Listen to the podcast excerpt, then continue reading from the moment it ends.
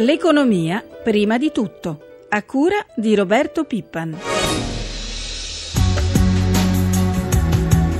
Io credo che vada comunque dato un segnale all'Europa e anche a noi stessi che eh, stiamo cercando di trovare modi per ridurre il debito pubblico diversi da quelli che sono il taglio della spesa pubblica o l'aumento dell'imposizione. La politica non spaventa i mercati, lo spread e i tassi BTP vanno ai minimi e oggi nuova tornata di aste sul medio-lungo periodo. Intanto il ministro dell'economia Saccomanni, lo abbiamo appena sentito in audizione al Senato, rassicura sui tempi brevi per le privatizzazioni di Poste ed Enava. Sul fronte macro attesi i dati sul PIL di Germania e Francia e il bollettino della Banca Centrale Europea.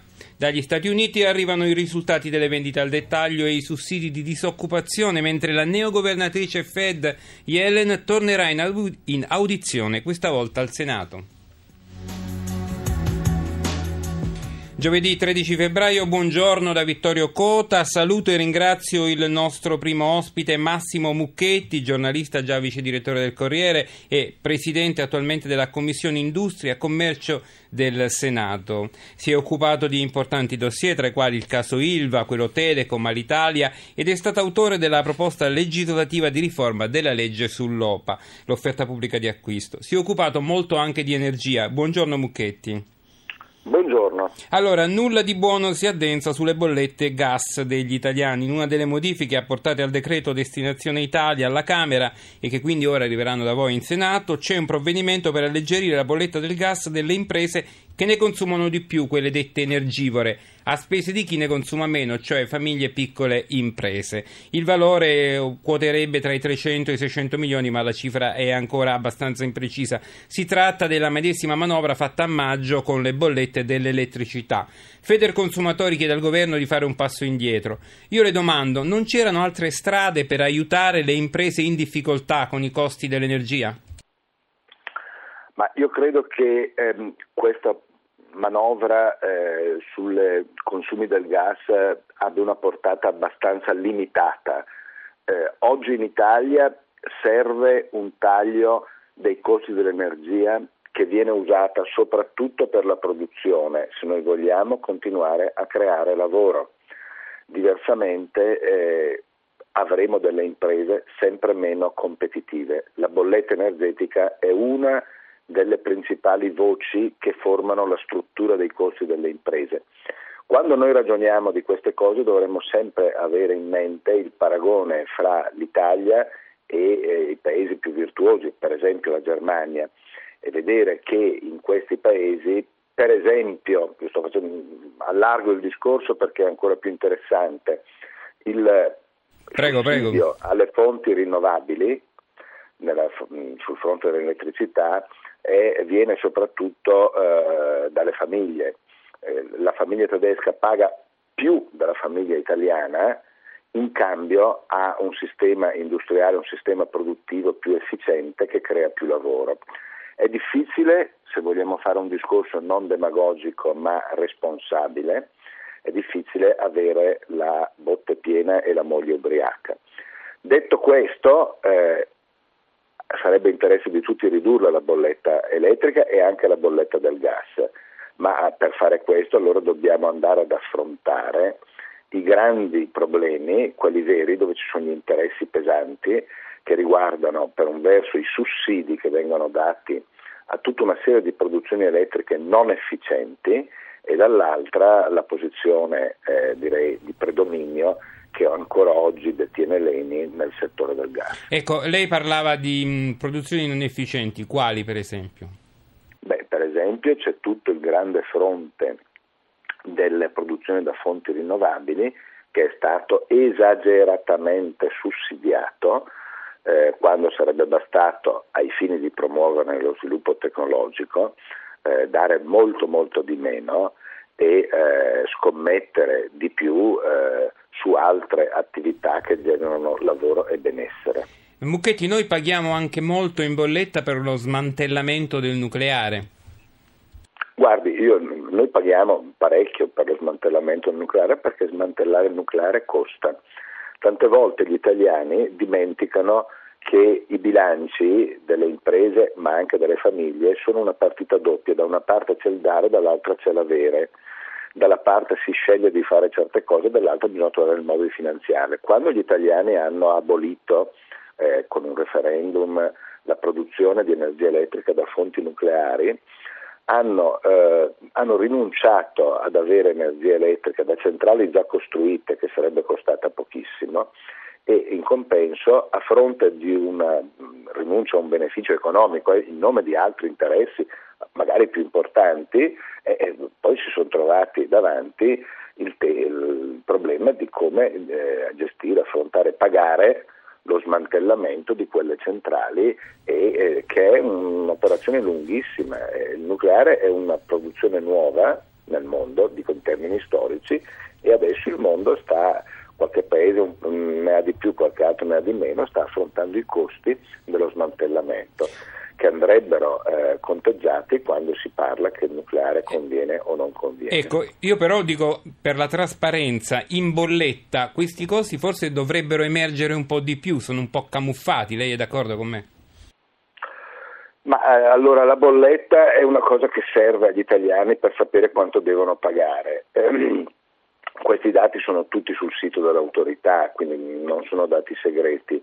Eh, quello che sarebbe importante mettere sulla bolletta è una sintesi, perché di troppe informazioni si ammazzano le persone, lo dico da giornalista, mi devi dire le cose importanti, eh, perché il mio mestiere è quello di fare eh, l'operaio, l'impiegato, il eh, bancario, il, quello che vuole lei, il droghiere, ma non è quello di passare il tempo a leggere la bolletta. La bolletta deve essere un documento sintetico e chiaro dove si dice tot va per la produzione di energia elettrica, tot va per eh, le tasse, tot va per i cosiddetti oneri di sistema che sono 4 o 5 voci principali, sono tanti ma tiro fuori le principali e quindi ogni giorno io vedo sulla bolletta quanto va per lo smantellamento del nucleare, quanto va per eh, le fonti rinnovabili eccetera eccetera e questo se si vuole fare uno schemino lo si può lasciare. Bene. Ma la cosa più interessante è dire quanto pago io oggi la luce nelle diverse fasce orarie del giorno perché molto è cambiato, una volta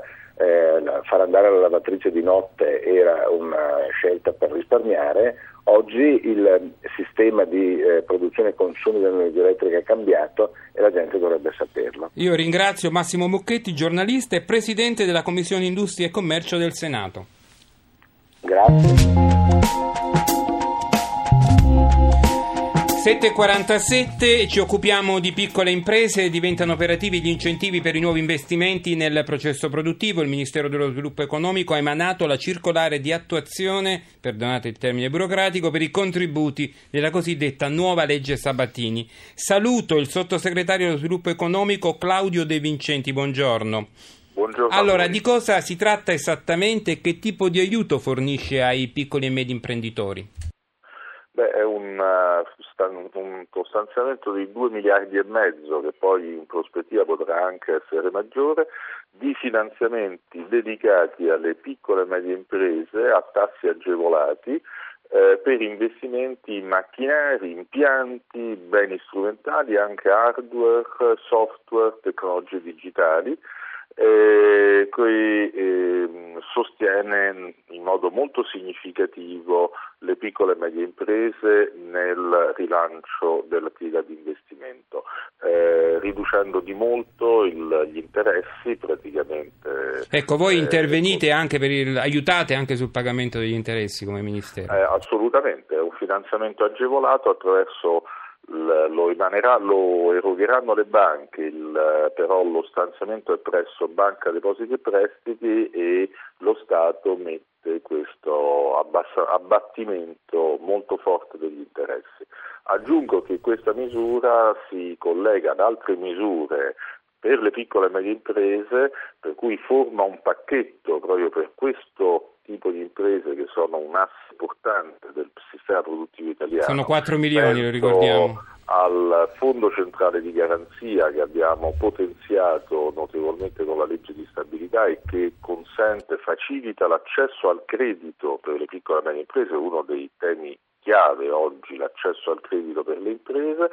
Eh, aggiungo anche nel decreto recente Destinazione Italia di cui sentivo che parlavate prima, eh, c'è un uh, potenziamento, un rafforzamento dello strumento cosiddetto dei mini bond, cioè piccoli diciamo, obbligazioni che possono emettere proprio le piccole e medie imprese e quindi eh, possono così accedere a un canale di finanziamento ulteriore oltre al canale bancario Bene. ed è sempre un modo per facilitare l'accesso al credito e gli investimenti. È uno dei problemi che le imprese ribadiscono in continuazione, questo problema. È un reale problema. È un reale problema certo. Grazie quindi al sottosegretario dello sviluppo economico Claudio De Vincenti. the re-establishment of country competitiveness is essential to reintegrate financial markets. L'abbiamo sentito, era il presidente della BCE Mario Draghi che ieri è tornato a manifestare preoccupazione per i tempi di attuazione del fondo Salva Banche. Ne parliamo tra un attimo, prima però parliamo dell'asta bot di ieri che è andata meglio del previsto, sull'annuale collocati 8 miliardi al tasso record dello 0,67%, era dal 2006 che non era così basso, con un ottimo rapporto domanda-offerta 1,63. Sempre ieri il BTP a 10 anni dava un rendimento del 3,67%. 47%, anche in questo caso siamo ai minimi dal 2006. Ricordo soltanto che il 10 novembre 2011, poco più di due anni fa, il BTP pagava il 7,25 di interessi. Oggi quindi una nuova asta di BTP con previsione di tassi ancora in calo e poi c'è lo spread che non è ancora ottimale, ma possiamo dire che è più sotto quota 200 che sopra. Saluto il professor Giorgio Di Giorgio, un economista. Professore, la domanda che viene spontanea, nonostante l'instabilità politica di queste ore, i mercati sembrano premiare l'Italia. Cosa sta succedendo? Buongiorno a tutti, ma eh, probabilmente non sempre l'instabilità politica eh, fa male, soprattutto se eh, inizia a, diciamo, ad emergere la percezione che questa instabilità politica potrebbe segnalare un cambio di, di coscienza della classe politica e un impegno forte a intraprendere quelle azioni di riforma strutturale di cui il Paese ha bisogno e che per vent'anni non sono state fatte.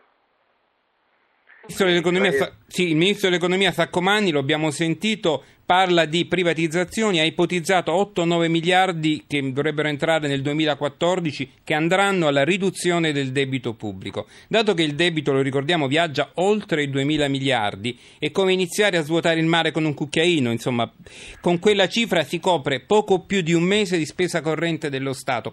Per ridurre il debito ci vorrebbe altro.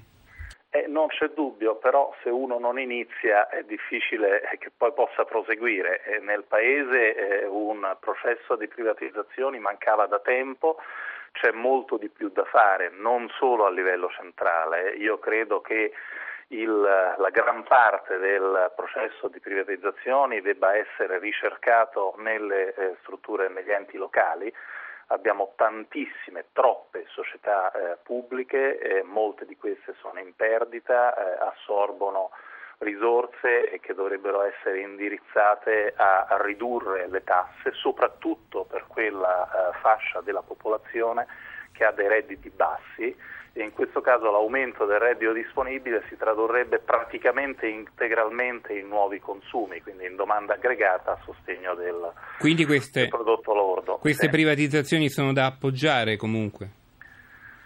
Certo, assolutamente, assolutamente. Chiaramente eh, diciamo, privatizzazioni nell'ambito eh, di regole, quindi mantenendo eh, diciamo, la presa sui settori strategici eh, come si fa in tanti altri paesi, ma non c'è dubbio che non ci possiamo più permettere un ruolo eccessivamente invasivo e che non sia solo appunto di, di, di, di regolazione da, parte dello Stato. da parte dello Stato nell'economia. Io ringrazio il professor Giorgio Di Giorgio, economista alla LUIS di Roma. Andiamo a vedere come stanno andando i mercati, ci colleghiamo con Milano, con Marzio Quaglino. Buongiorno Marzio. Come sono andate le borse asiatiche?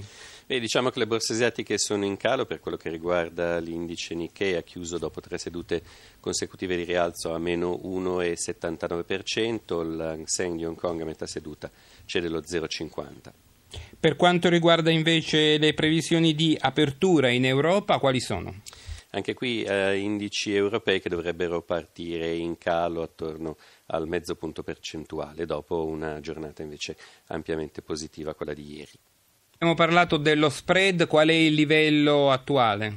Ma diciamo che riparte da 200 punti base con un rendimento del BTP decennale che dopo i risultati record di ieri a cui si accennava riparte dal 3,73%. Ecco, concludiamo con il cambio dell'euro. Eh, l'euro dopo aver perso terreno nei confronti del dollaro se dà qualche segnale di recupero il cambio a 1,3624. Grazie a Marzio Quaglino della redazione di Milano per oggi abbiamo concluso, grazie in regia a Francesca Di Brandi, l'appuntamento è per domani sempre intorno alle 7.40 da Vittorio Cota, buon proseguimento di ascolto. Olton.